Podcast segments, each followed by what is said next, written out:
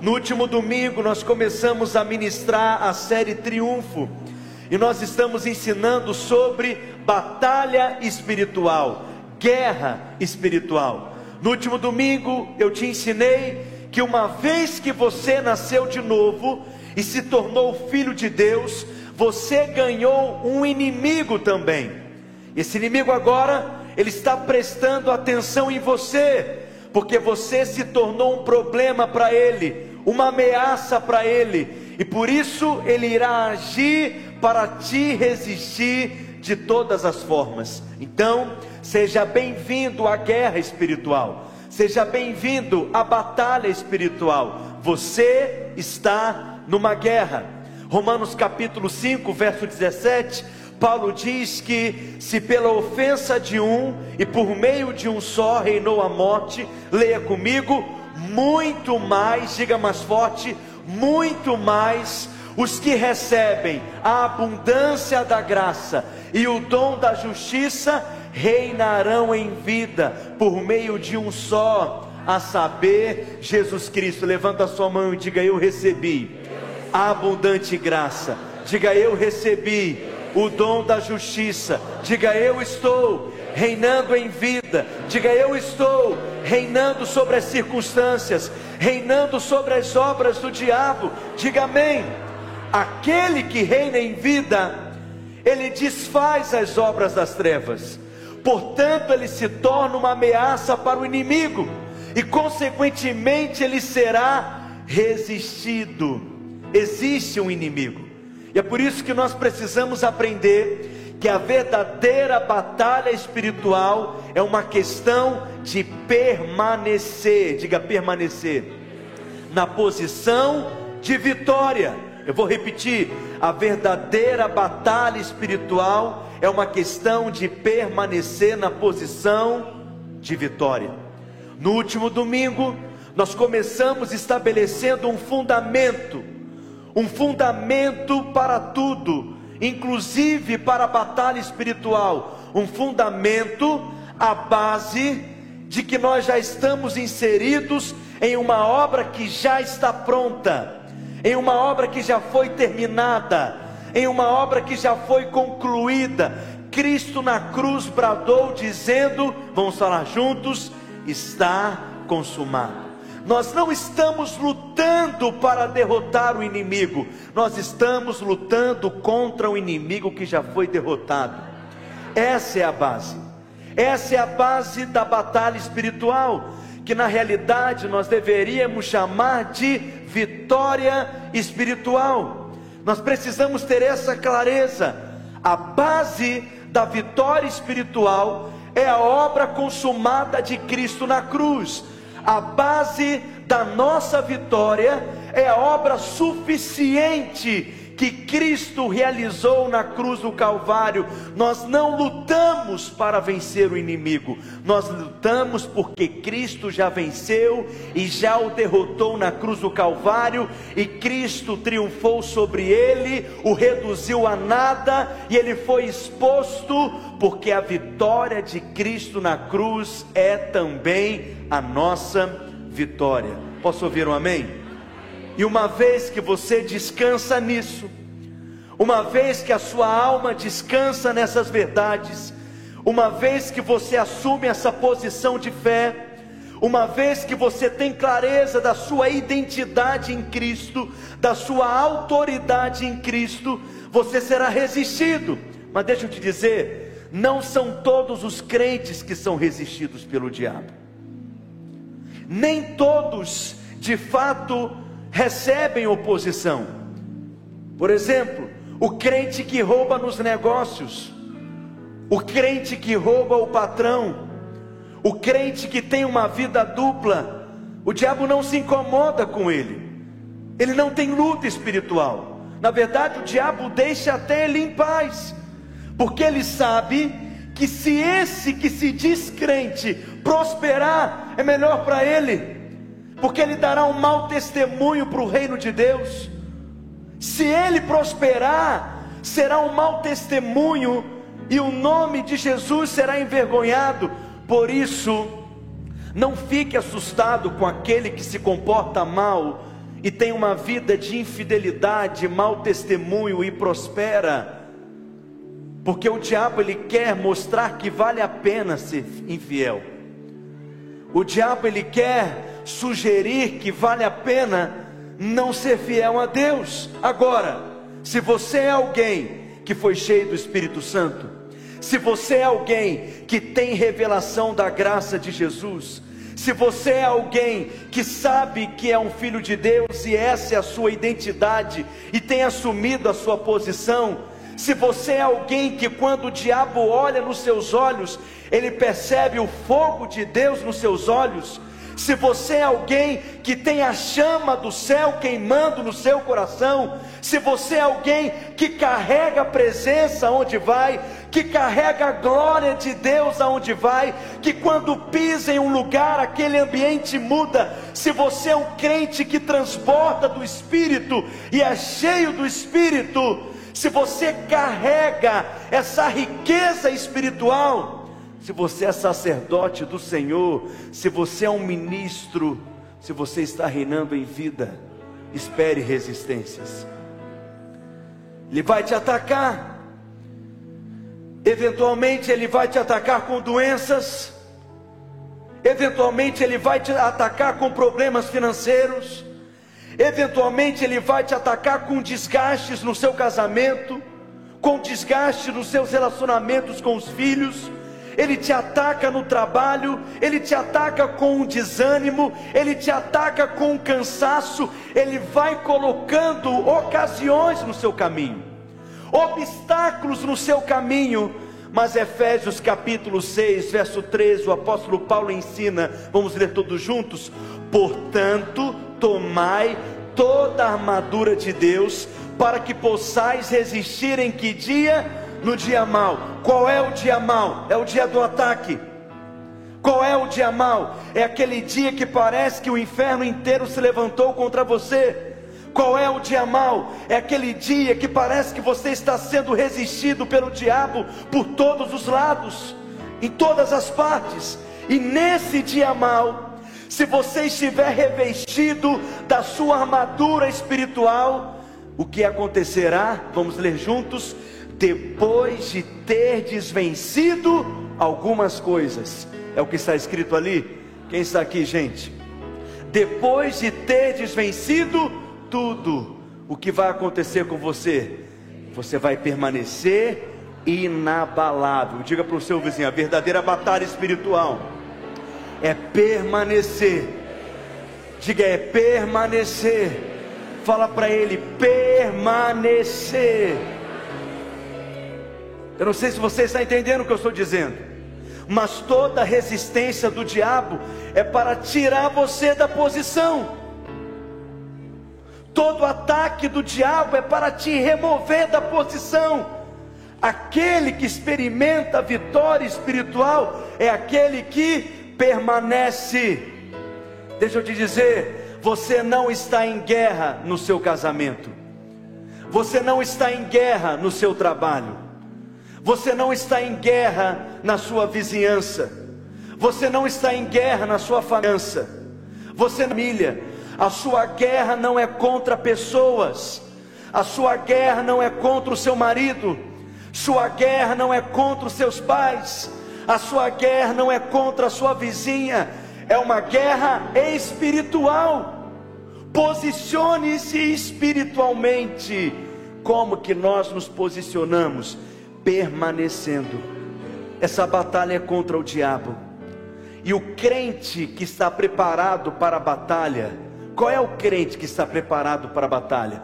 Olha o verso 14 em diante. Vamos ler juntos.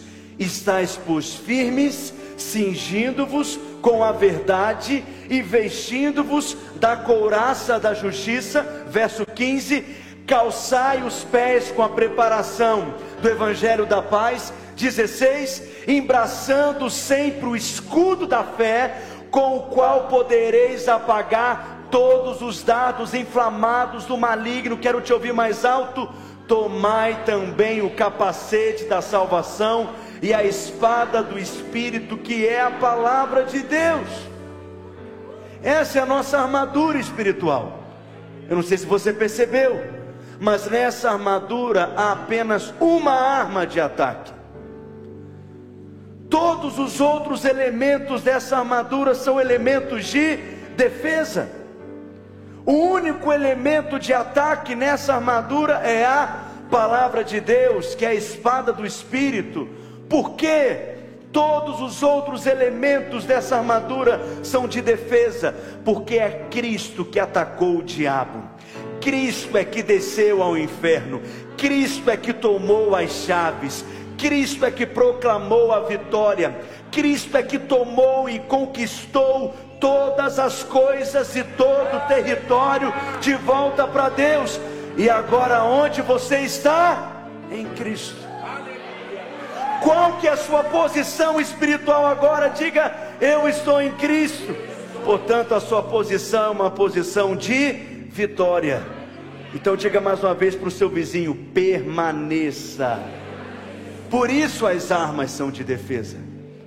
A verdadeira batalha espiritual, eu vou insistir, é uma questão de você permanecer na vitória que Cristo já conquistou para você. Então preste atenção: na cruz, Cristo se fez pobre para que hoje você fosse enriquecido nele. A sua prosperidade, ela foi conquistada por Cristo na cruz. Amém, meus irmãos? E hoje o que você deve fazer? Permanecer. Mas o diabo quer que você saia da posição. Ele te resiste, ele te ataca para que você abra a mão disso. Ele quer que você acredite que você deve viver desempregado. Ele quer que você acredite que você deve viver uma vida na miséria, uma vida na pobreza, ou uma vida cheia de necessidades e privações essa não é a vida abundante que Deus preparou para nós. Deus não quer que você viva falido, Ele quer que você viva uma vida abundante, e nessa vida abundante está incluída suprimento para todas as suas necessidades, e você terá também para abençoar outras pessoas. Você está entendendo? Então eu permaneço porque eu creio que em Cristo eu já fui enriquecido. A graça de Deus me prospera. Ele se fez pobre na cruz para que hoje eu fosse enriquecido nele. Você está doente? Não é buscar a cura. A batalha é permanecer na posição da cura. É permanecer na posição da saúde. Por quê? Porque ele já levou sobre si todas as nossas dores e enfermidades.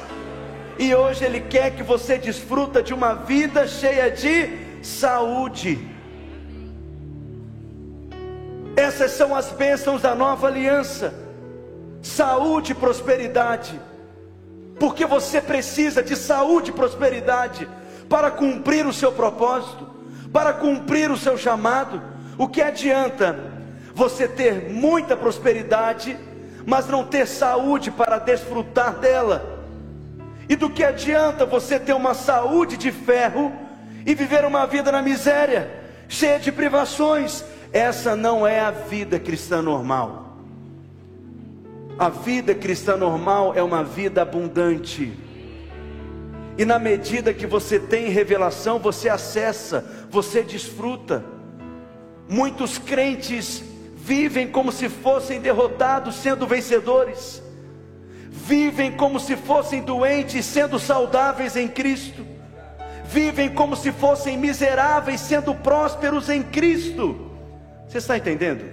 Eu lembro da história que o Charles Finney conta uma vez, que ele foi fazer a visita para uma mulher que era extremamente pobre, miserável, e aí de repente ao observar a casa dela, ele percebe que numa moldura havia uma espécie de um documento. E ele, ao ler aquele documento, percebe que era um testamento. E ele questiona aquela mulher quem havia dado a ela aquele testamento. E ela diz que trabalhou muitos anos numa mesma casa, numa mesma família, que não tinham nenhum herdeiro, nenhum filho, E depois eles então resolveram dar a ela em retribuição de gratidão, honrando-a em generosidade por todo o tempo que ela se dedicou àquela casa, àquela família. E ela recebe então aquele testamento. E ela, sem saber o que de fato significava aquilo, sem ter clareza do que significava aquele documento, mas por nutrir no seu coração um amor por aquela família, pega aquele documento que era um objeto de afeto, era uma lembrança, e coloca numa moldura na parede da sua casa, mas na realidade, aquele testamento era um sinal que ela era dona de uma grande fortuna. Não te dá uma gastura isso? Ela vivia na miséria, sendo dona de uma grande fortuna, porque ela não tinha revelação do que ela possuía. Quantos crentes vivem assim? Quantos crentes creem que são perdoados, mas não têm fé para serem curados? Quantos crentes creem que são perdoados, são justos em Cristo e devem viver uma vida de saúde, mas não têm fé para viver uma vida próspera? Você está entendendo o que eu estou dizendo? É por isso que o que mais me incomoda é cegueira espiritual, ignorância espiritual. Eu creio que nesses dias os seus olhos estão sendo abertos e você terá maior clareza e entendimento de quem você é em Cristo, a sua posição em Cristo, e nessa posição você irá permanecer. A verdadeira batalha espiritual é uma questão de permanecer na posição da vitória. Então deixa eu te dizer, permanece, fica, não deixe o diabo te tirar, não arreda o pé, permaneça nesse lugar, permaneça nessa posição. Qual que é a nossa posição hoje? Efésios capítulo 2, verso 6, projeta por gentileza. E juntamente com ele nos ressuscitou e nos fez assentar aonde? Nos lugares celestiais em Cristo Jesus. Quando Cristo morreu, nós morremos juntamente com Ele. Mas quando Cristo ressuscitou, nós ressuscitamos juntamente com Ele. E quando Cristo foi assunto aos céus e assentou nos lugares celestiais, Ele nos fez assentar com Ele também. Agora, para um crente experimentar a vitória ou não sobre o inimigo, depende da visão que ele possui a respeito dele mesmo. Depende da visão que ele possui a respeito da sua posição. Existem pelo menos três tipos de visões diferentes. Existem pelo menos três tipos de posições diferentes, perspectivas diferentes. Primeiro, ele pode se ver como um crente militante. Segundo, ele pode se ver como um crente derrotado. Em terceiro lugar, ele pode se ver como um crente triunfante. Quem é o crente militante? É aquele que está sentado no trono em Cristo Jesus, mas ele está lutando para vencer o diabo. Ele está batalhando para derrotar o inimigo. Ele está tentando vencer o inimigo fazendo guerra espiritual. Ele está lutando e se esforçando para, quem sabe, alcançar vitória. Esse é o crente militante. Qual que é o crente derrotado? É aquele que é completamente ignorante com relação à sua posição de autoridade. Ele é alguém completamente ignorante com relação ao seu direito como filho de Deus de reinar em vida. E talvez, infelizmente, nesse segundo grupo esteja a maioria dos crentes, por causa da ignorância, por causa da falta de clareza, por causa da falta de revelação, por causa da falta de entendimento, eles vivem como se fossem derrotados, são constantemente atacados pelo diabo e vivem em derrota, vivem em fracasso, e você percebe sinais de maldição na vida desse crente. E quem é o crente triunfante? É essa pessoa que está sentada aí do seu lado. Fala para o seu vizinho: é isso que você é.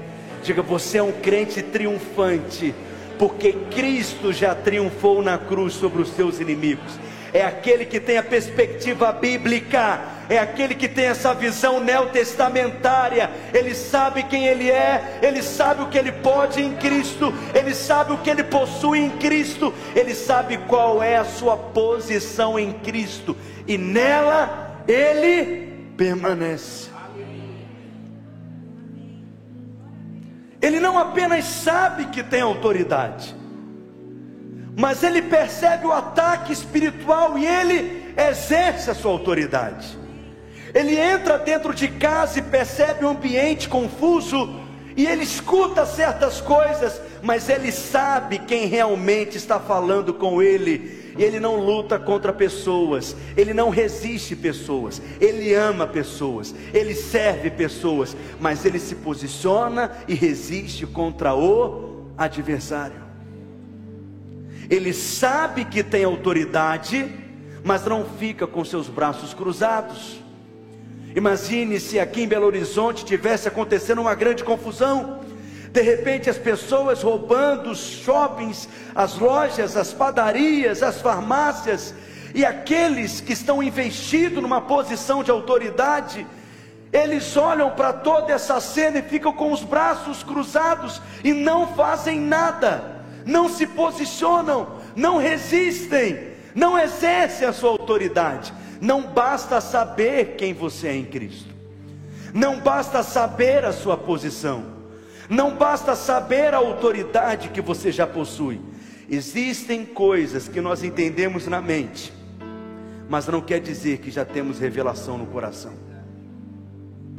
John Wesley chamava isso de assentimento mental. Tem coisas que concordamos com a mente, mas não significa que nós já cremos no coração. Você entende, você sabe falar, você conhece Bíblia, você conhece teologia, você sabe explicar, você entendeu o raciocínio, mas não quer dizer que essa revelação desceu para o seu espírito, tocou no seu coração. Quando você tem revelação de algo, filho, você não consegue mais agir como antes. Você levanta desse lugar e não consegue mais agir como antes agia. Não basta saber que tem autoridade, você precisa exercê-la. Esse é o crente triunfante. É vital que o crente saiba a sua posição. É muito importante que ele conheça a autoridade de que ele está revestido. Porque as atividades do maligno nessa época, elas têm se intensificado. E é por isso que esse tema veio ao meu coração e nós precisamos então ter essa clareza e discernimento. Você, como crente, precisa ser ensinado, precisa ser treinado para saber se posicionar espiritualmente. Alguém diz amém, pelo amor de Deus.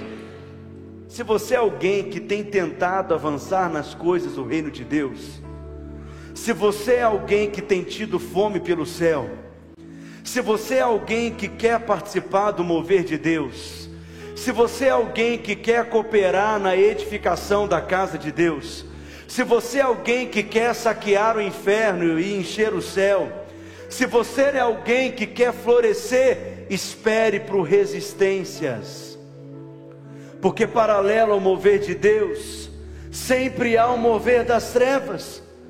Ou você acha que nós vamos falar aqui de alcançar uma cidade, de tocar uma geração, de ver famílias sendo restauradas, de ver crianças e adolescentes tendo experiências com Deus, de ver células florescendo e se multiplicando, e o diabo vai assistir tudo isso, ficar com seus braços cruzados.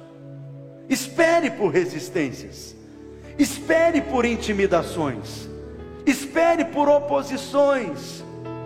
A questão é que muitos estão enfrentando lutas espirituais, mas eles não percebem.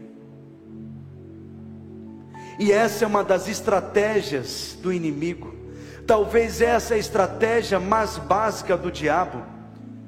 É fazer com que as pessoas não percebam a profundidade e a seriedade daquilo que está acontecendo na vida delas. Elas só conseguem ter um olhar superficial, elas só conseguem ter um olhar natural e não discernem na profundidade o ataque. Frequentemente, as pessoas enxergam as lutas que estão enfrentando de uma forma meramente natural, mas na verdade é que na superfície há algo muito mais complexo acontecendo. Nos bastidores há algo muito mais complexo que está ocorrendo. Você está debaixo de um ataque espiritual. E o que é um ataque espiritual? Um ataque espiritual é uma série de eventos coordenados com o propósito de abater você, minar a sua fé,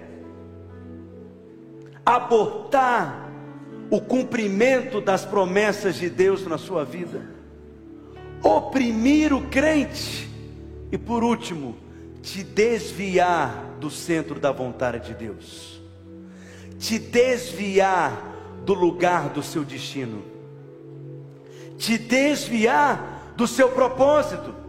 Eu vou repetir: todo ataque do diabo é para abortar as promessas de Deus na sua vida, fazer você ter uma fé minada, fraquejar na fé consequentemente te oprimir e por último, te desviar do lugar do propósito.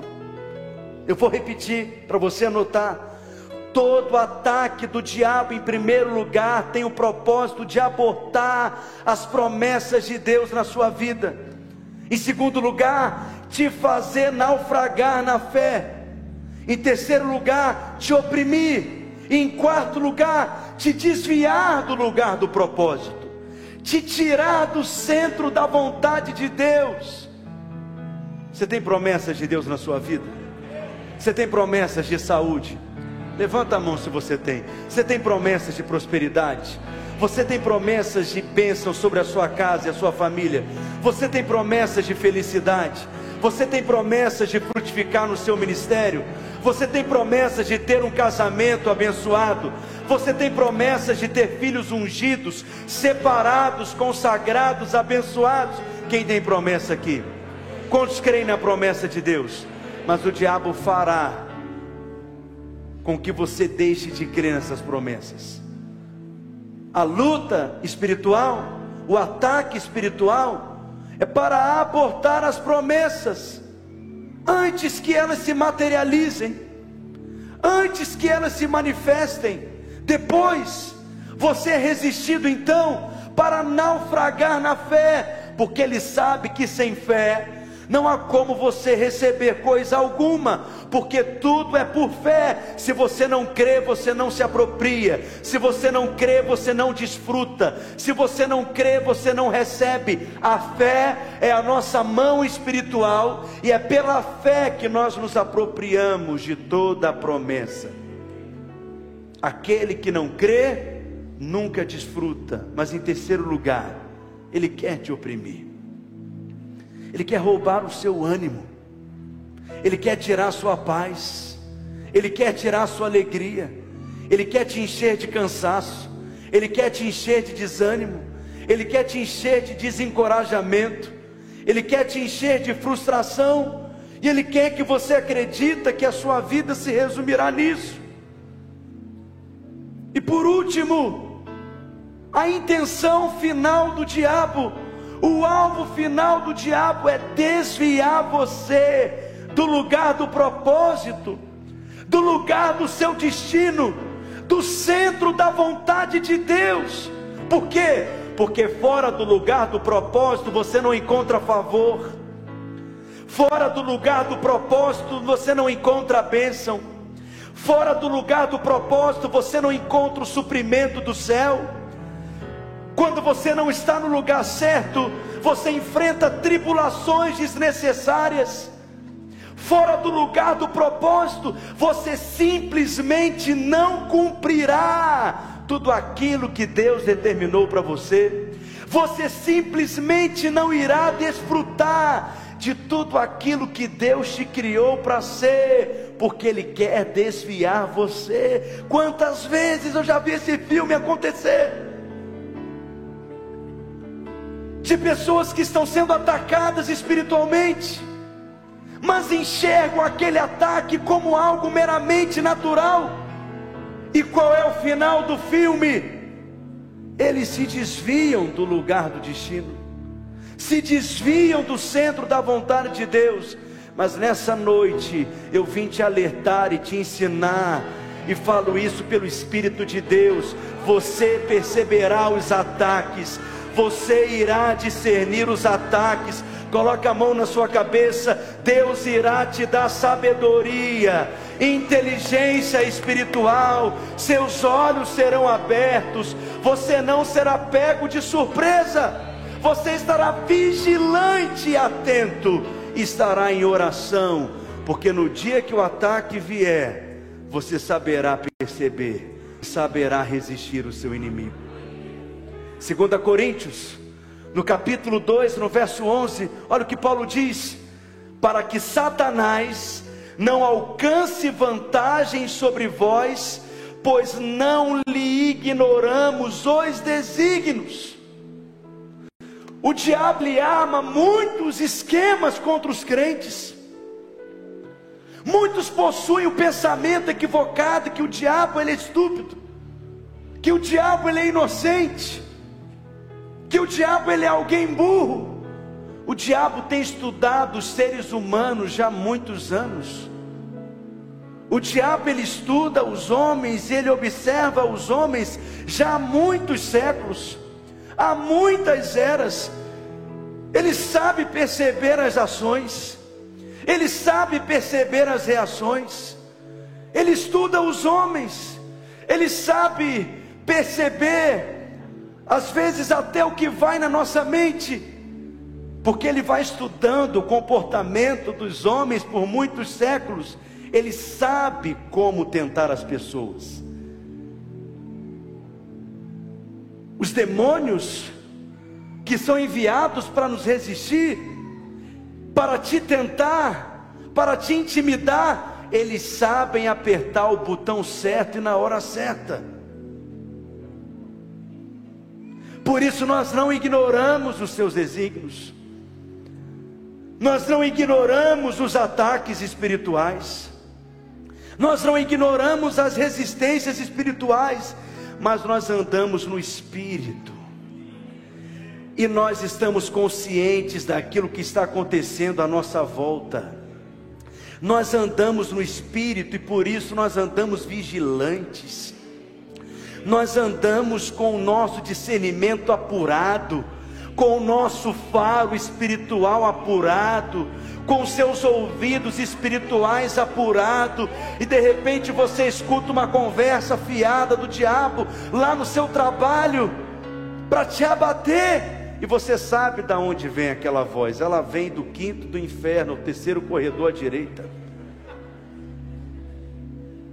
E você discerne espiritualmente, porque você discerne a fonte, a origem daquele pensamento. Você sabe que não veio do céu. Você sabe que não foi o Espírito que plantou em você, mas é um ataque do diabo. No próximo domingo você não pode faltar, porque eu vou te ensinar que essa batalha ela acontece na nossa mente, que o campo de batalha é na mente. Agora, como perceber a voz do inimigo? E como perceber a voz do Espírito Santo? Como perceber que é o diabo que está falando comigo ou se aquele pensamento é meu mesmo? Porque às vezes nós acolhemos pensamentos pensando que é você mesmo que está pensando aquilo, mas é uma sugestão do diabo e você não discerne, e aí você recebe aquilo como se fosse uma verdade, se torna uma crença limitante, uma fortaleza na sua mente, mas eu não vou adiantar não. Domingo que vem, fala para o seu vizinho nesse mesmo lugar. Eu quero te ver aqui, fala para ele: vou guardar seu lugar. Está reservado, separado. Mas hoje, você está aprendendo alguma coisa hoje aqui? Uma das coisas mais sérias, sabe o que é? Falta de percepção das realidades espirituais. Falta de discernimento espiritual. Falta de percepção do ambiente espiritual.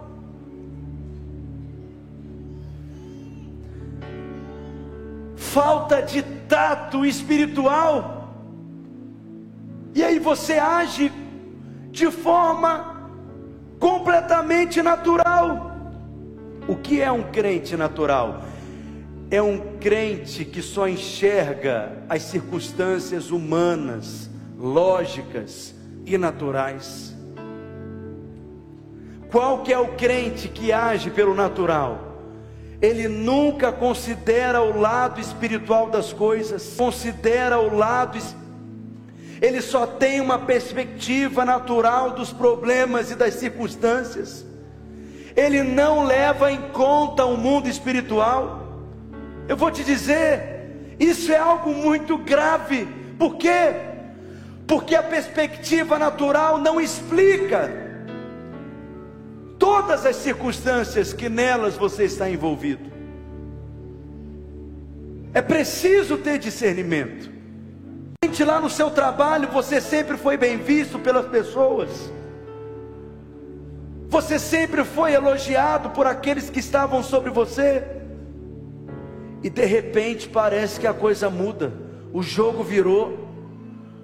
Você percebe que está sendo perseguido, está sendo intimidado, está ouvindo palavras que te desanimam, palavras que te intimidam, e aí você percebe que algo está acontecendo, mas ignora a realidade espiritual, não leva em conta o mundo espiritual, você está sendo atacado espiritualmente, pastor. Eu acho que eu estou muito desanimado deve ser um cansaço. Eu preciso tirar férias, estou cansado demais. Eu te pergunto: tirar férias é importante, descansar é importante, dormir é importante. Às vezes, a coisa mais espiritual que você pode fazer é dormir. Acredite nisso, diga aleluia. Mas deixa eu te perguntar: você está cansado há quanto tempo? Deixa eu te fazer uma outra pergunta. Você está desanimado há quanto tempo? Você foi de férias, uma semana não foi suficiente. Você ficou 20 dias de férias. Você ficou um mês de férias e volta das férias cansado, precisando tirar férias das férias. Não sei, pastor, eu acho que eu preciso de férias mais longas. Deixa eu te falar, talvez você precisa parar e discernir se é só cansaço mesmo ou se é uma luta espiritual que você está enfrentando. Pessoal do grupo de risco que está aqui vai lembrar do mestre, mestre Mr. Magu. Quem lembra do Mr. Magu? Algumas vão levantadas, se entregando. É, conheço as obras. Hein? Quem é o Mr. Magu? É um velhinho, cego, inocente, cheio de sorte, que nunca percebe aquilo que está acontecendo ao seu derredor. Ele passava por vários perigos terríveis e nada o atingia, mas ele não via nada e ele acabava se safando de tudo por pura sorte, porque ele não via nada, não enxergava nada, não percebia nada. Você não pode ser o Mr. Magu. Você não pode viver como um cego espiritual. Você está recebendo ataques do inferno de todo lado. E você não percebe, você não discerne, você não sabe de onde a seta vem, você não sabe aonde começou a luta, você não sabe aonde o diabo está te atacando. Há ataques espirituais, e você precisa estar atento a eles, porque você precisa resisti-los e repreendê-los na autoridade do nome de Jesus. Você recebeu autoridade, mas você precisa exercê-la. Nós não podemos ignorar as resistências espirituais. 2 Coríntios capítulo 2, verso 11. Eu quero que hoje você considere claramente a possibilidade de você estar sofrendo um ataque espiritual. Só que o diabo não quer que você perceba isso. Pastor, existe o crente que vê demônio em tudo. E eu não sou assim, pastor. Eu sou uma pessoa instruída. Eu sou uma pessoa sabida. Eu sou uma pessoa que sabe das coisas. Eu sou uma pessoa estudada. Eu sou uma pessoa consciente. Eu sou alguém entendido. Só que aí você caiu no outro extremo. Daqueles que nunca enxergam demônios em nada. Daqueles que nunca consideram a realidade espiritual das coisas. Nem tudo tem a ver com demônios mas pelo menos aquele que enxerga demônios em tudo tem muito mais chance de acertar do que aqueles que nunca enxergam demônios em nada e nunca consideram o lado espiritual das coisas. Alguém está ouvindo o que eu estou dizendo, minha gente? Aquele que enxerga demônios em tudo não vai acertar, acertar sempre. Mas aquele que nunca enxerga demônios não vai acertar hora nenhuma.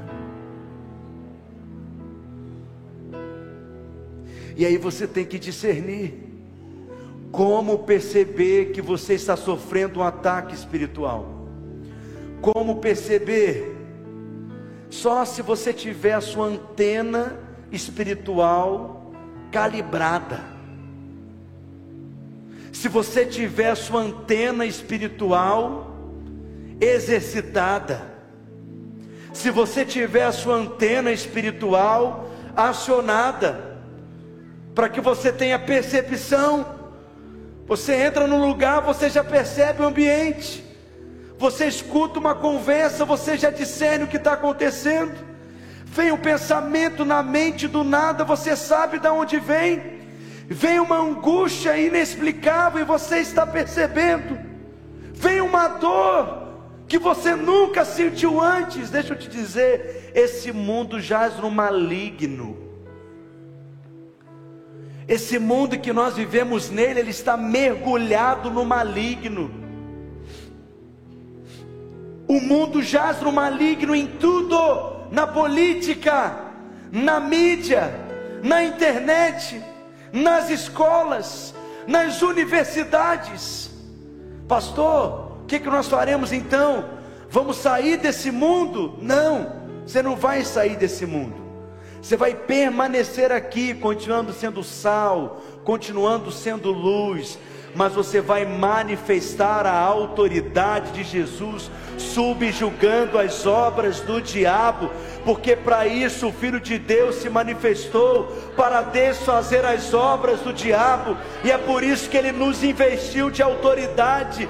Você foi revestido de autoridade, porque é através de você que as obras do diabo serão desfeitas. Você não tem que andar amedrontado. Você não tem que andar assustado. Você não tem que andar intimidado. Ele não vai te calar e te paralisar. Como podemos então identificar os ataques espirituais? Nós vamos observá-los na vida do profeta Elias. Nós vamos enxergá-lo como um símbolo espiritual.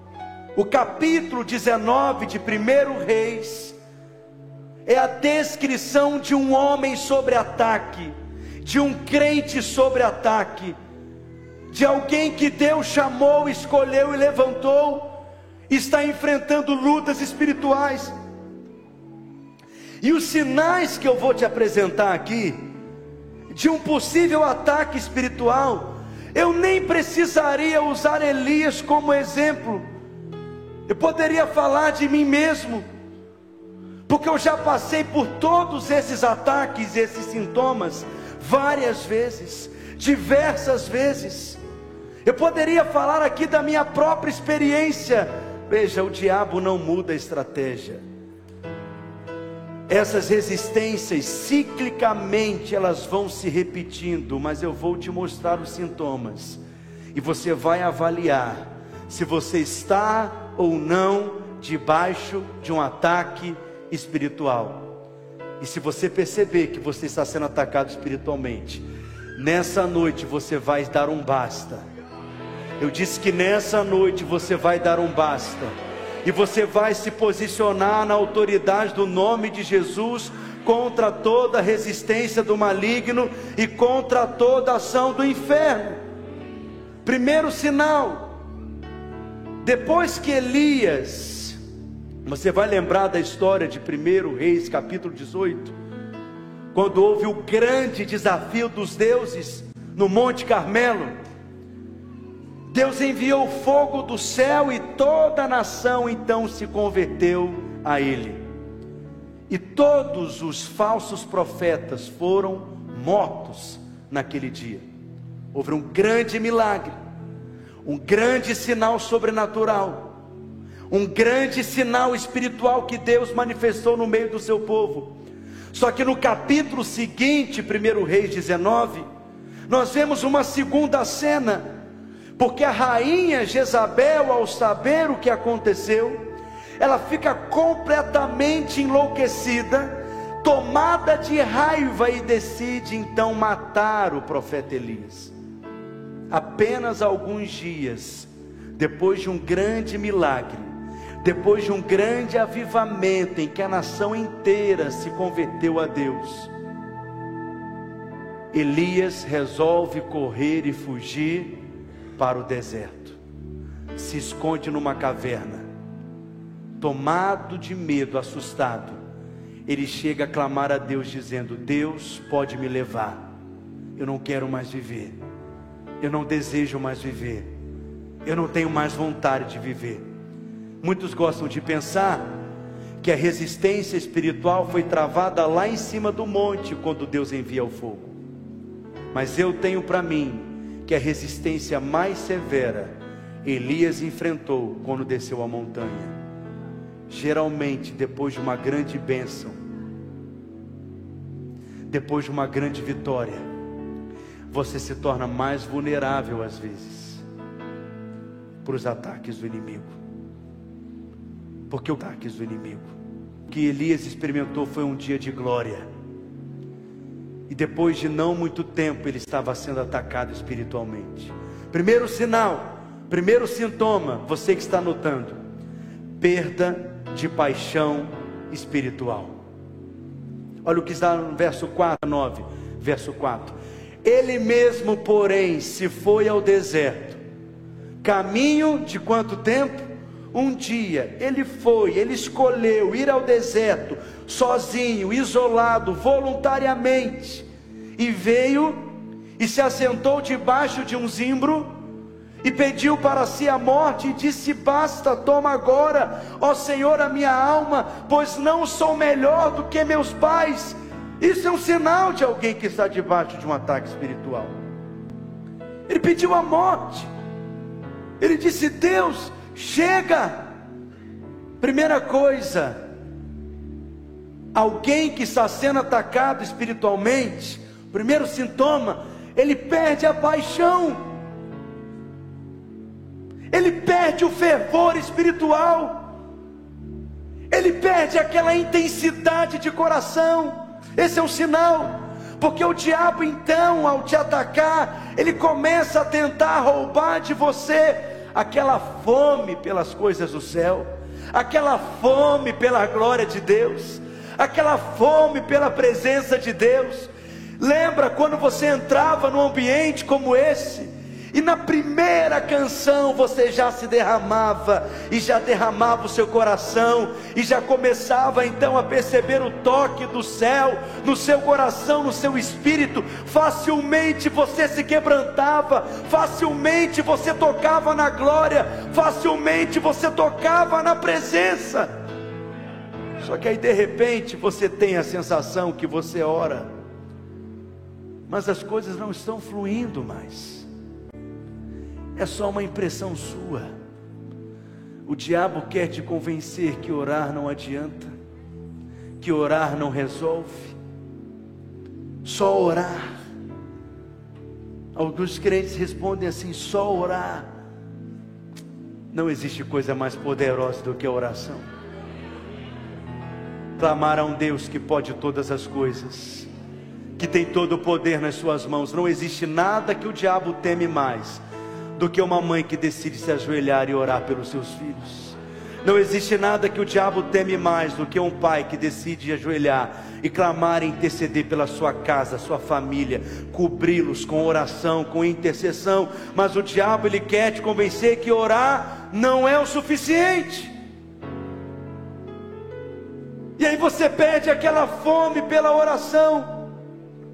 Já não ora mais como antes tem aquela indisposição para as coisas espirituais, não tem aquela mesma fé de antes, aquela mesma intensidade de antes, aquele mesmo coração de antes, e você começa então a ser levado pela correnteza, você não está indo, você está sendo carregado, você está sendo levado, isso é apenas um primeiro sinal de um ataque espiritual.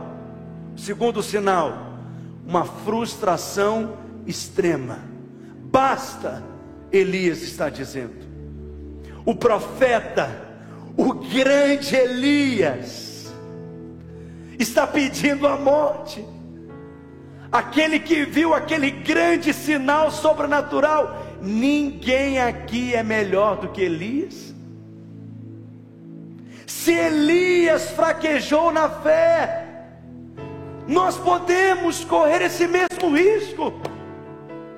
Se Elias chegou ao ponto de tamanho desgaste, desânimo, você está entendendo que alguns dias atrás ele viu um grande avivamento, uma nação inteira se convertendo a Deus, e um grande sinal espiritual de ver fogo caindo do céu, e depois esse grande homem, esse grande profeta, que enfrentou muitos profetas falsos, quando uma mulher endemoniada se levantou contra ele, ele sai correndo, fugindo para o deserto. Tomado por uma frustração extrema, Senhor, basta, eu não quero mais viver, me leva, eu não tenho mais graça na vida. Alguém já perguntou para mim algumas vezes, pastor, é errado pedir para morrer? Deixa eu te perguntar. Você pediria a Deus para morrer se você estivesse vivendo uma vida cheia de alegria? Você oraria a Deus pedindo para morrer se você estivesse vivendo uma vida cheia de realizações? Uma vida cheia de prazer? Tanta coisa boa acontecendo à sua volta que você nem sabe explicar o porquê, você iria dizer: Deus, não aguento mais tanta alegria, não suporto mais tanta vitória, eu não aguento mais tanta bênção, não dá para viver assim, eu preciso de uma lutinha de vez em quando. Alguém que pede a Deus a morte é porque está infeliz, é porque está cansado é porque está frustrado, é porque está desgastado, é porque está desanimado, é porque está desencorajado, é porque está deprimido. Por isso eu não venho aqui te condenar e nem te acusar, eu só vim aqui te alertar. Que possivelmente você está debaixo de um ataque espiritual. Deixa eu te falar o que é mais fácil: pedir para Deus para morrer ou pedir para Deus mudar a sua sorte?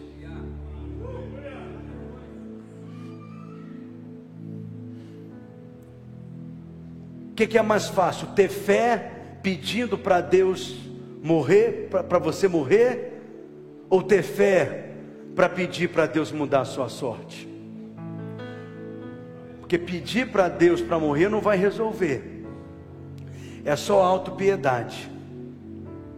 E você percebe na vida de Elias alguns sinais de autopiedade, sentado no deserto, sozinho, isolado, debaixo de uma árvore, dizendo: Eu quero morrer, não aguento mais essa vida, não tem mais sentido viver. Ao invés de ter fé para pedir para Deus a morte, tenha fé para se levantar e dizer: destrói esse demônio que está na minha frente, frustra a agenda do inferno contra a minha vida, desfaça as obras do diabo contra mim, destrói as cadeias que estão tentando segurar os meus pés e paralisar o meu caminhar e o meu ministério eu quero ter expectativa de coisas novas no Senhor. Renova a minha esperança, encha o meu coração de fé para um futuro de glória que está por vir. Eu vou dizer o que eu tenho dito aqui já alguns domingos, mas eu vou repetir: os seus melhores dias estão diante de você e não atrás de você. Me ajuda a pregar, diga para o seu vizinho: o melhor está por vir. Isso não é natural que está acontecendo com você. É espiritual. Terceiro sintoma, alguém está aprendendo, gente? Escreva aí: confusão sobre o propósito. Frequentemente, quando alguém está debaixo de um ataque espiritual, você não sabe mais direito o que você quer. Você nem sabe mais aonde você quer estar. Você nem sabe mais o que você tem que fazer. Você fica confuso. E aí nesse momento você pensa em largar tudo. É nessa hora que você pensa em largar um emprego. É nessa hora que você pensa em largar um ministério. É nessa hora que você pensa em largar a igreja. É nessa hora que você pensa em largar Jesus. É nessa hora que você quer mudar de país, você quer mudar de cidade. Você quer mudar de marido, quer mudar de esposa, com função de propósito. É um ataque terrível que você está vivendo. Mas quando você estiver debaixo do ataque, não muda a direção. Não tome decisões nesse momento tão delicado. Apenas mantenha o foco, apenas permaneça na direção.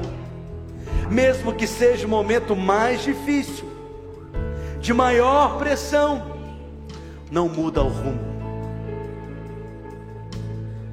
Não muda o rumo. Desânimo é uma tentação. Só que às vezes o preço que nós pagamos por desanimar é caro demais. Porque um dia você desanimou e desistiu da faculdade que você estava fazendo, você sempre terá que se sujeitar, talvez, a uma posição inferior que você poderia ter. Porque um dia você desistiu do seu casamento. Hoje você está percebendo como que o preço é muito pior. Porque um dia você desistiu daquele seu filho. Porque um dia você desistiu do seu ministério. Esse é o momento que você não vai tomar decisões você permanece no rumo. Deixa eu te dizer, a vida cristã é para ser vivida com equilíbrio.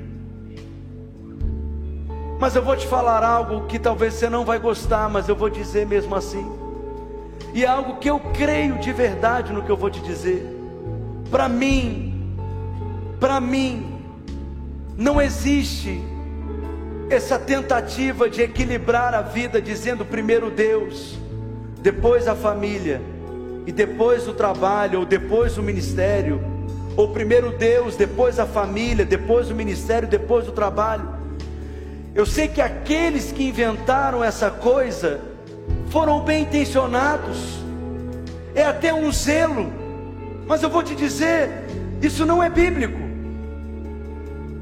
A vida cristã, ela deve ser vivida no equilíbrio mas o equilíbrio ele sempre é dinâmico, ele nunca é estático. Como assim, pastor?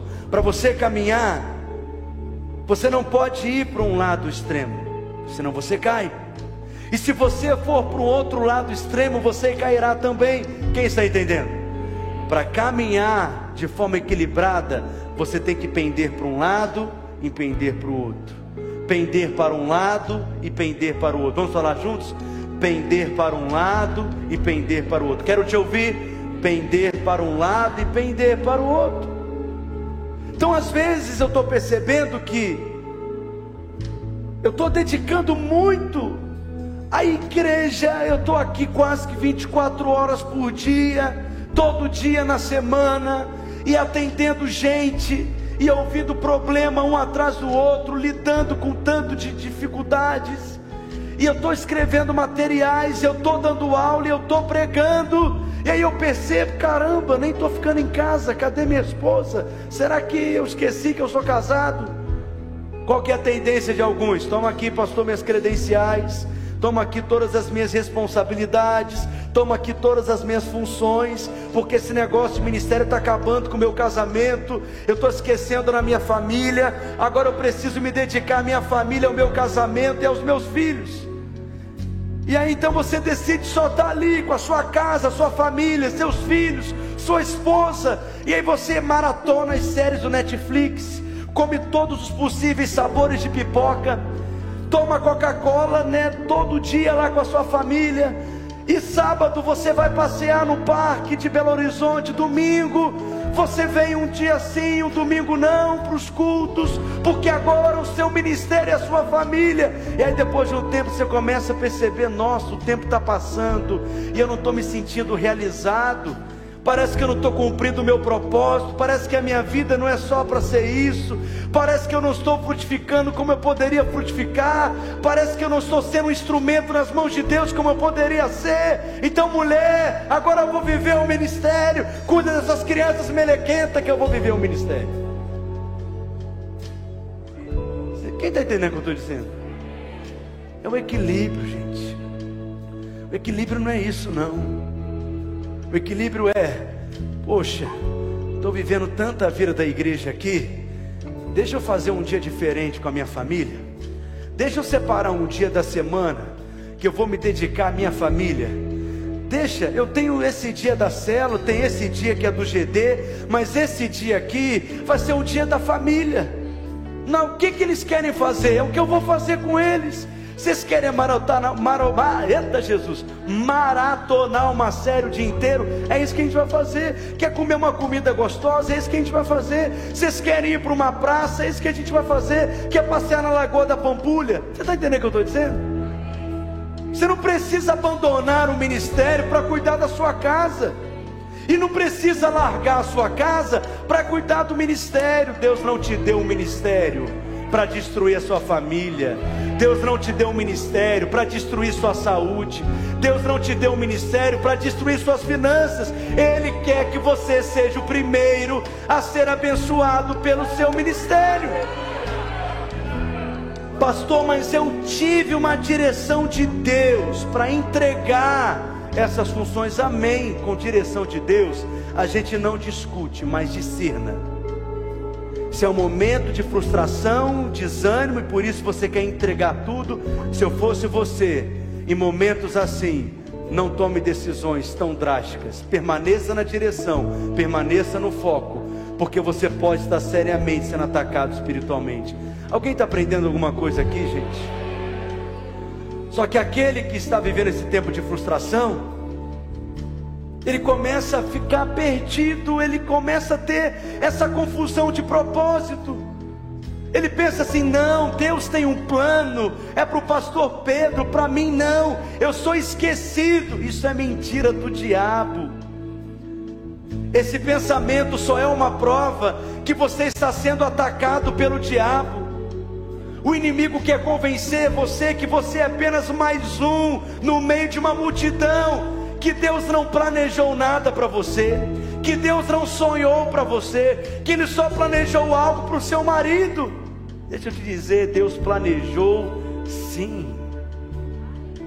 Você não é tão pequeno quanto você imagina. Você é profundamente amado por Deus. Deus sonhou com você. Deus desenhou algo, um propósito tão lindo, tão poderoso. Ele pensou em você particularmente. Ele te conhece pelo seu nome. E ele te conheceu antes da fundação do mundo. Ele não te despreza.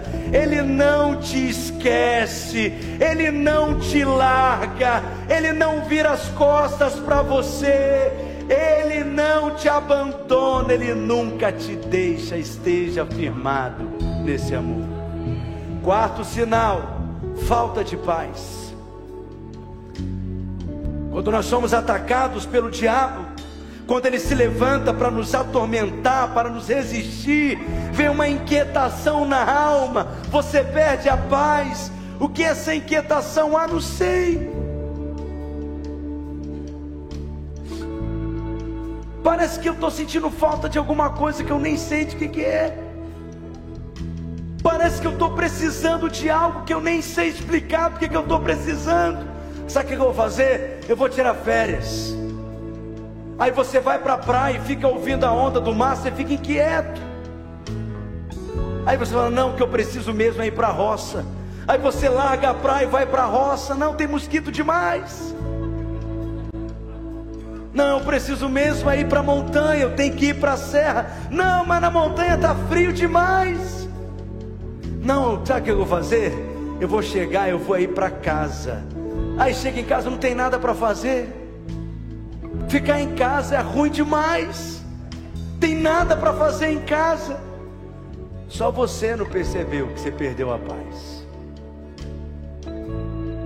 E que você está sendo atacado espiritualmente pessoas pensam que a vida em paz é estar sentado na beira do mar com o mar à volta.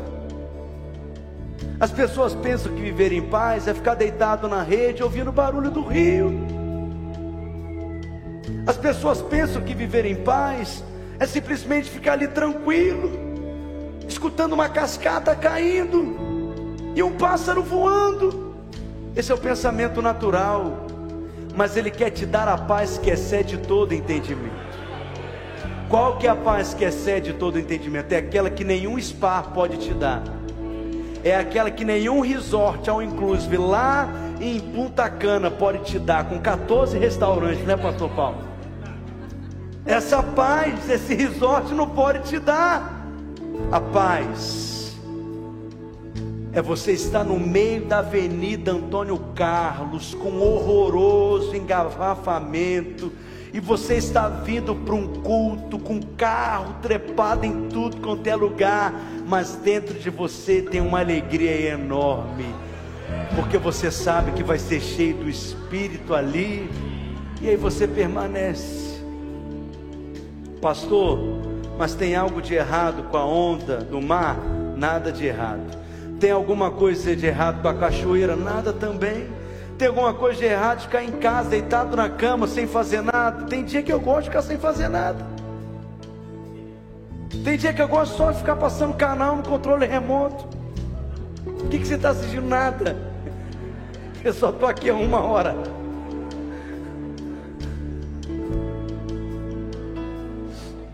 Mas deixa eu dizer, onda sem paz é muito chato. Barulho de rio sem paz é muito chato.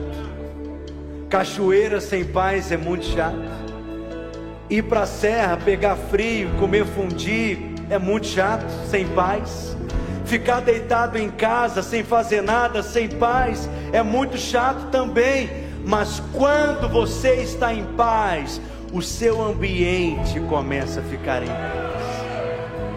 Quando você está em paz, tudo ganha uma outra cor tudo ganha um outro sentido, porque a verdadeira paz não é exterior, mas é interior. O verdadeiro descanso é interior.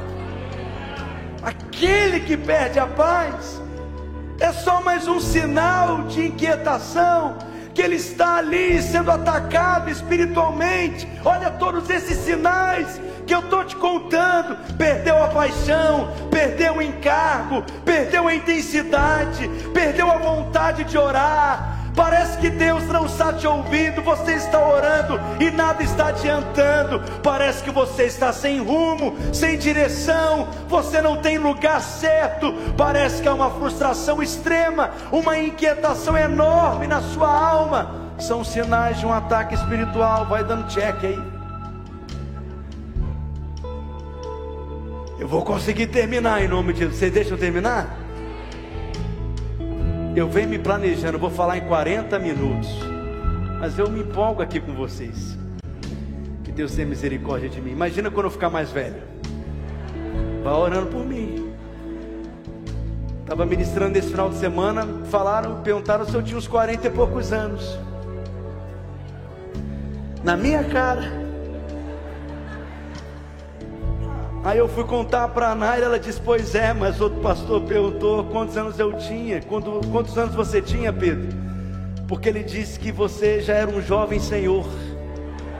Eu falei: É, é ataque espiritual ou não é? Fala a verdade. É o diabo me atacando ou não está me atacando?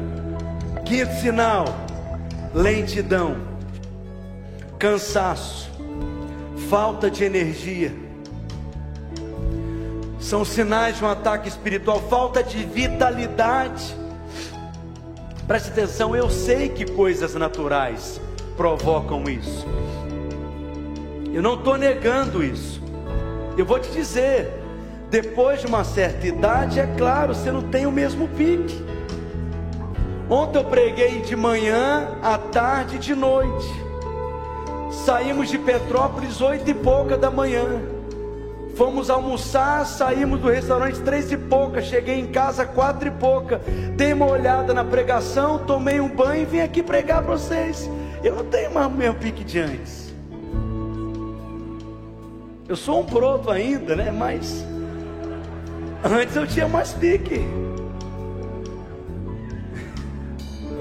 Mas mesmo idoso tem o pique do idoso. Um jovem senhor, então, como eu, tem o pique do jovem senhor. Mas quando você percebe, não, eu estou lento demais. Não sei o que está acontecendo. Acordo de manhã, não quero levantar. Não tenho coragem para nada, não tenho vontade para fazer nada. Não tenho ânimo para nada. Estou com vontade só de dormir, só ficar deitado, só assistindo a Maria Braga. Sabe o que, que Elias fez? Olha o verso 5, 1 Reis 19, verso 5. Elias deitou-se e dormiu. Vários dias ele dormiu. Sexto sinal, além da sonolência, do cansaço, da falta de energia, da falta de ânimo, desejo de desistir. Lembra do que eu te expliquei? que o alvo do diabo com ataque espiritual é te desviar do lugar do propósito. Durante o ataque espiritual, vem pensamentos na sua mente de todos os tipos, mas o mais comum, acredite, você pode anotar, é o pensamento de desistir. E aí você pode chegar ao extremo até de desistir de viver. Porque o diabo lhe lança sugestões na sua mente. É melhor desistir. Não tem mais jeito não. Você só dá trabalho para as pessoas. Seu problema é complicado demais. Essa situação é muito complexa. Você faria um bem para todo mundo se você desistisse. Para você não tem jeito. Sua situação não tem jeito. Seu casamento, essa situação é complicada demais, é melhor acabar tudo logo. Admite, faliu, fecha as portas desse casamento. Alguns têm pensamento de desistir do Evangelho, alguns têm pensamento de desistir da igreja. Esse negócio de ser crente não serve para mim, não.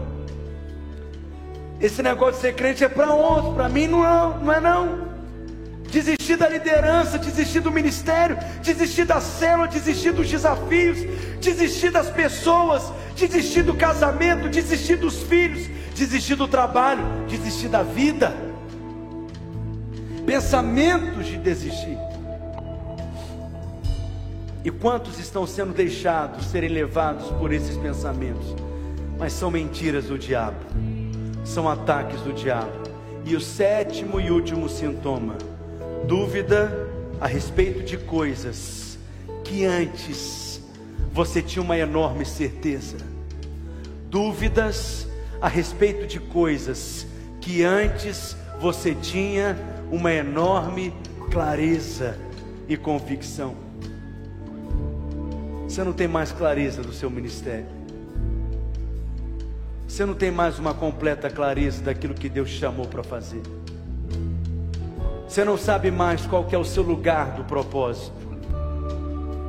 De repente, Você começa a duvidar de tudo, das palavras proféticas que um dia você recebeu, das promessas que um dia Deus semeou no seu coração, das impressões e das intuições que um dia você teve no seu espírito, das direções claras que um dia Deus te deu, até dos milagres que Deus fez. Você duvida das unções, você diz que você recebeu você duvida dos dons que Deus te deu, você questiona tudo, você duvida de tudo, questiona o seu chamado, nada tem valor para você. Estou te contando coisas que o diabo fala para mim.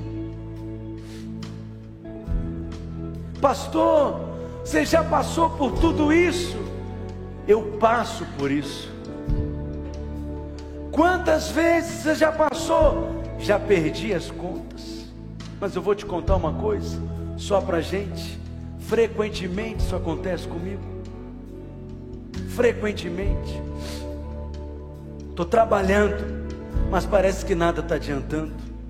Eu estou falando, mas parece que nada está resolvendo. Eu estou ensinando, mas parece que ninguém está aprendendo. Mas parece que ninguém está recebendo. Eu continuo, mas parece que eu não vejo mudança nenhuma. E aí o diabo começa a falar na minha mente é porque as pessoas elas não querem estar ali. Elas estão ali porque elas estão forçadas para estar. Não querem te ouvir. Não querem andar com você. Elas só andam com você porque não tem outra coisa. Você não tem esse chamado todo. Larga a mão disso, isso não é para você. As pessoas, elas de fato não querem estar nos cultos. É outro que Deus vai usar. Elas querem, na verdade, ouvir outro. Quem está entendendo o que eu estou dizendo?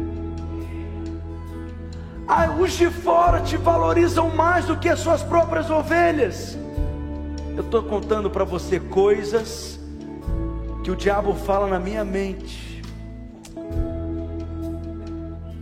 E aí eu preciso perceber quando eu estou sendo resistido, porque a minha tendência é desanimar.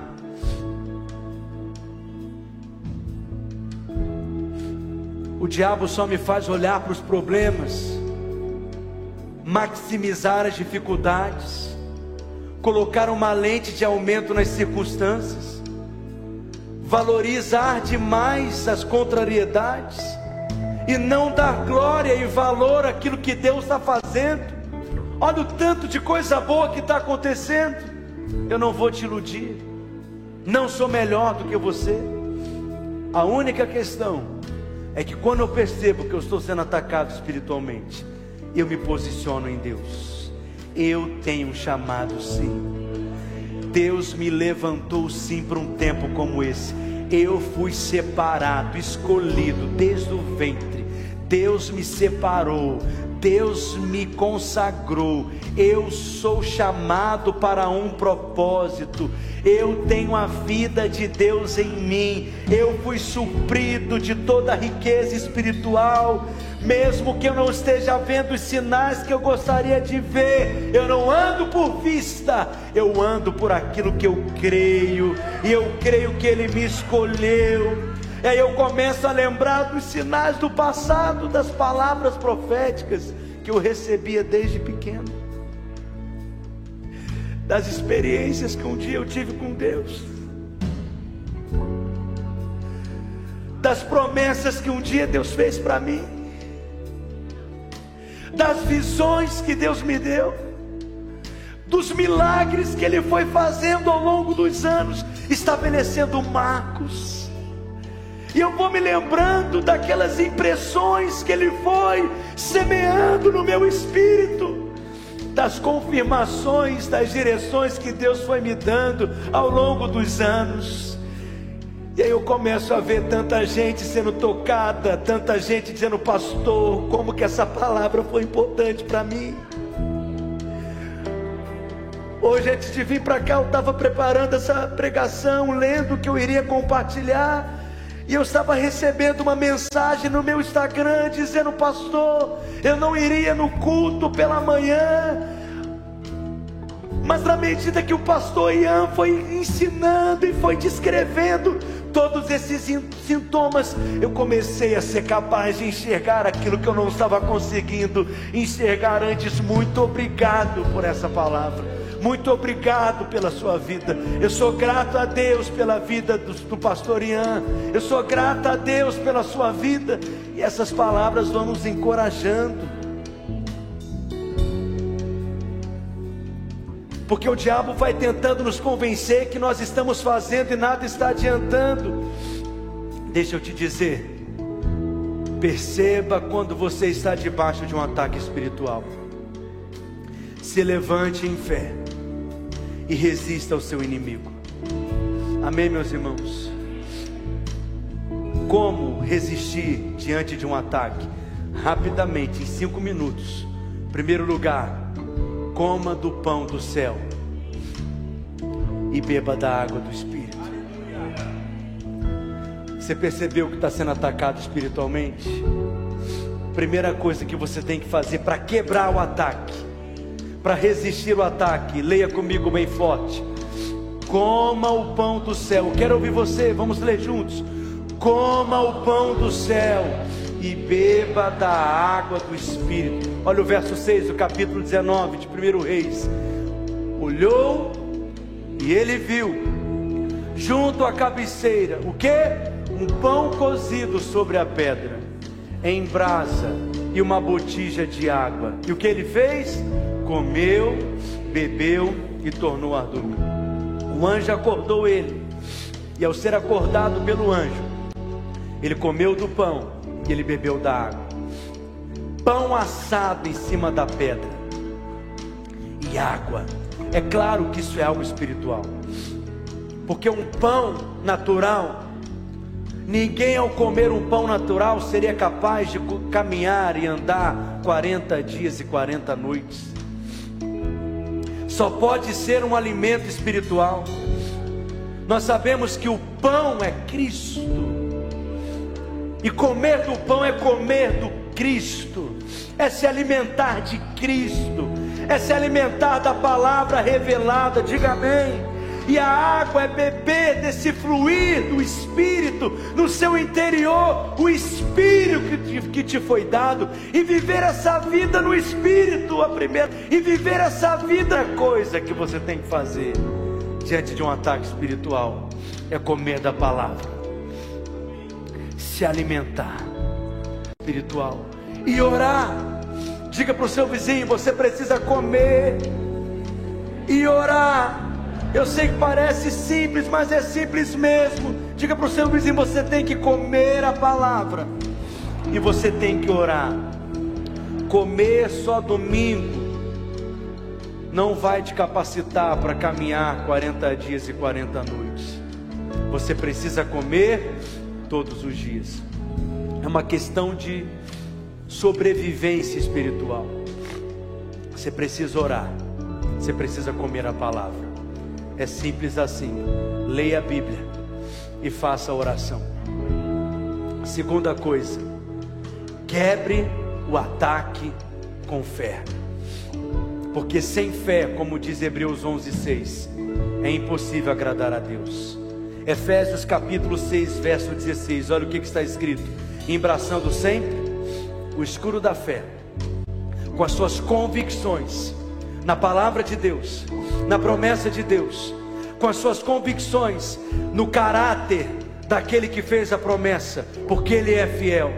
Você vai apagar todos os dardos inflamados do maligno, tendo convicção de quem você é em Cristo, da sua posição, da sua herança em Cristo, alimentando o seu coração, alimentando a sua fé. Terceiro lugar, quebre o ataque com oração.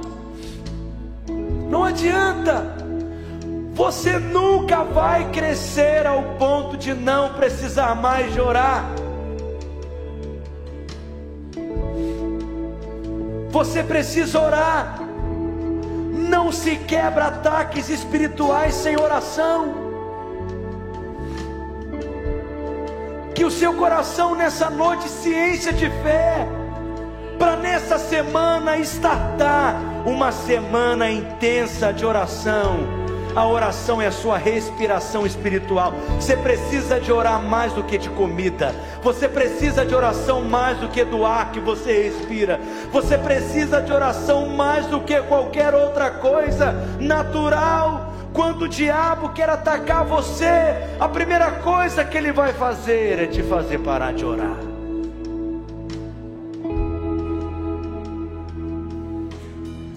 Quebre o ataque espiritual com oração. Em quarto lugar, simplesmente resista. Sabe o que é maravilhoso na história de Elias? Obviamente eu não tenho tempo para te falar tudo. É que depois de tudo isso, ele talvez esperava ouvir uma coisa nova de Deus, uma direção nova de Deus. Mas sabe o que, que Deus fala para Elias? Desce desse monte, Elias.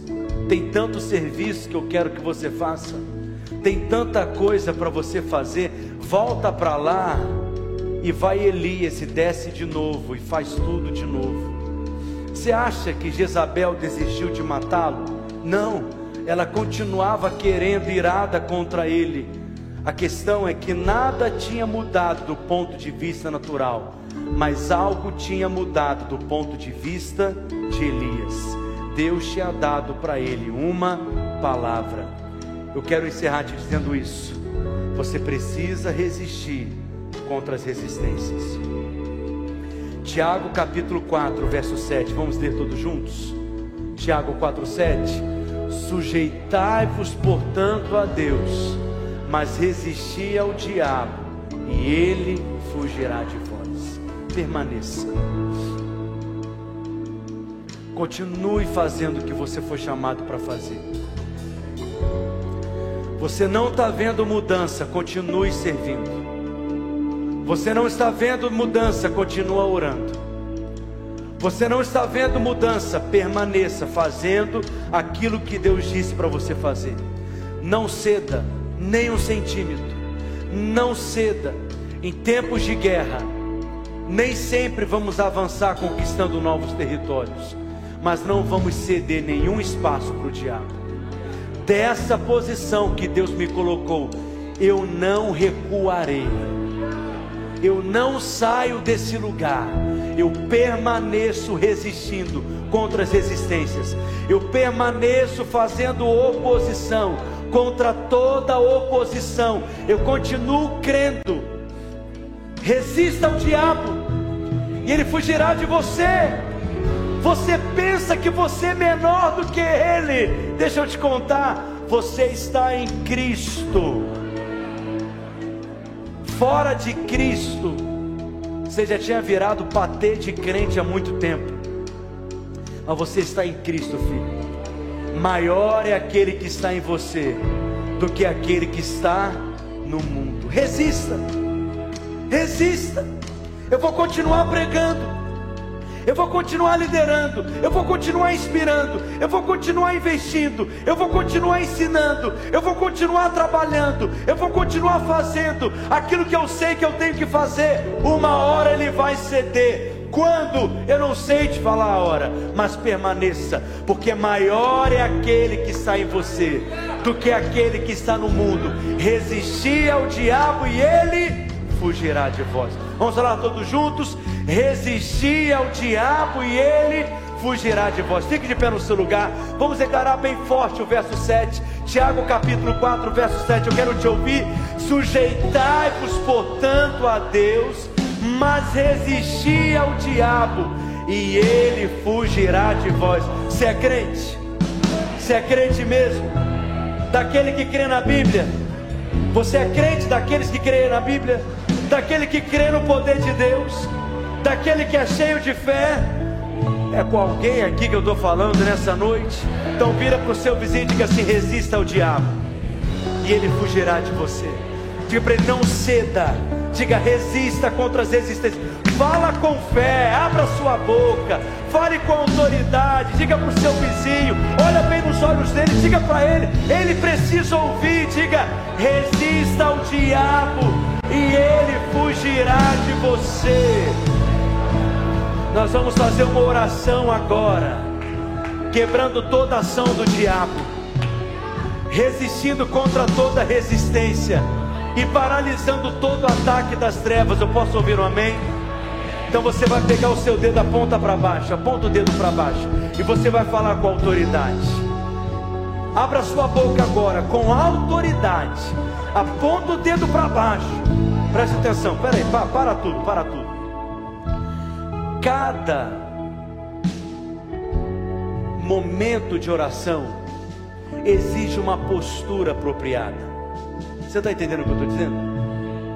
Quando nós estamos no momento de adoração, de contemplação, há uma postura de quebrantamento, de rendição, de contemplação.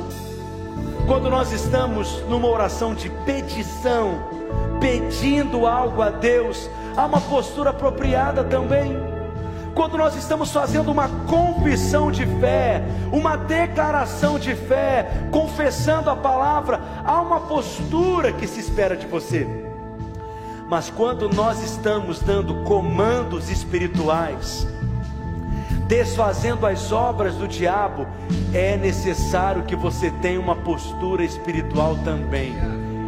Alguém está ouvindo o que eu estou dizendo? Então pega o seu dedo, aponta para baixo e você vai falar com autoridade. Você percebeu esses sintomas, esses sinais na sua vida de ataques espirituais. E agora você vai se posicionar espiritualmente, porque sua guerra não é contra carne e sangue. E você vai dar um basta nessa situação agora. Em nome de Jesus, aponta o dedo para baixo, diga eu fui ungido. Diga eu fui ungido. Diga a unção de Cristo que está sobre mim. E essa unção, ela é poderosa para desfazer todo o jugo. Diga eu recebi a abundante graça. Diga eu recebi o dom da justiça. E eu estou reinando em vida para desfazer as obras do diabo. Diga eu estou assentado em lugares celestiais em Cristo Jesus, acima, acima, acima, muito acima de principados e potestades. Por isso agora eu libero uma palavra de comando. Diga diabo, eu te dou uma ordem. Larga a minha casa, larga o meu casamento, larga os meus filhos, larga as minhas finanças, larga a minha mente, larga a minha saúde, larga o meu ministério, larga o meu trabalho, larga a minha célula, larga os meus discípulos, agora, agora, agora, agora. Começa a comandar no mundo espiritual, começa a falar. Abra sua boca, faça a guerra. Exerça a sua autoridade espiritual agora. Desfazendo toda a obra das trevas. Desfazendo toda a obra do diabo. Em nome de Jesus. Em nome de Jesus. Vamos lá, igreja. Abra sua boca. Fale com autoridade. Exerça a sua autoridade. Resista contra toda resistência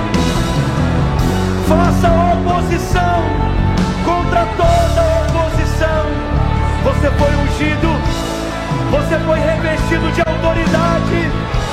A unção do Espírito está sobre você, e ela é poderosa para desfazer as obras das trevas.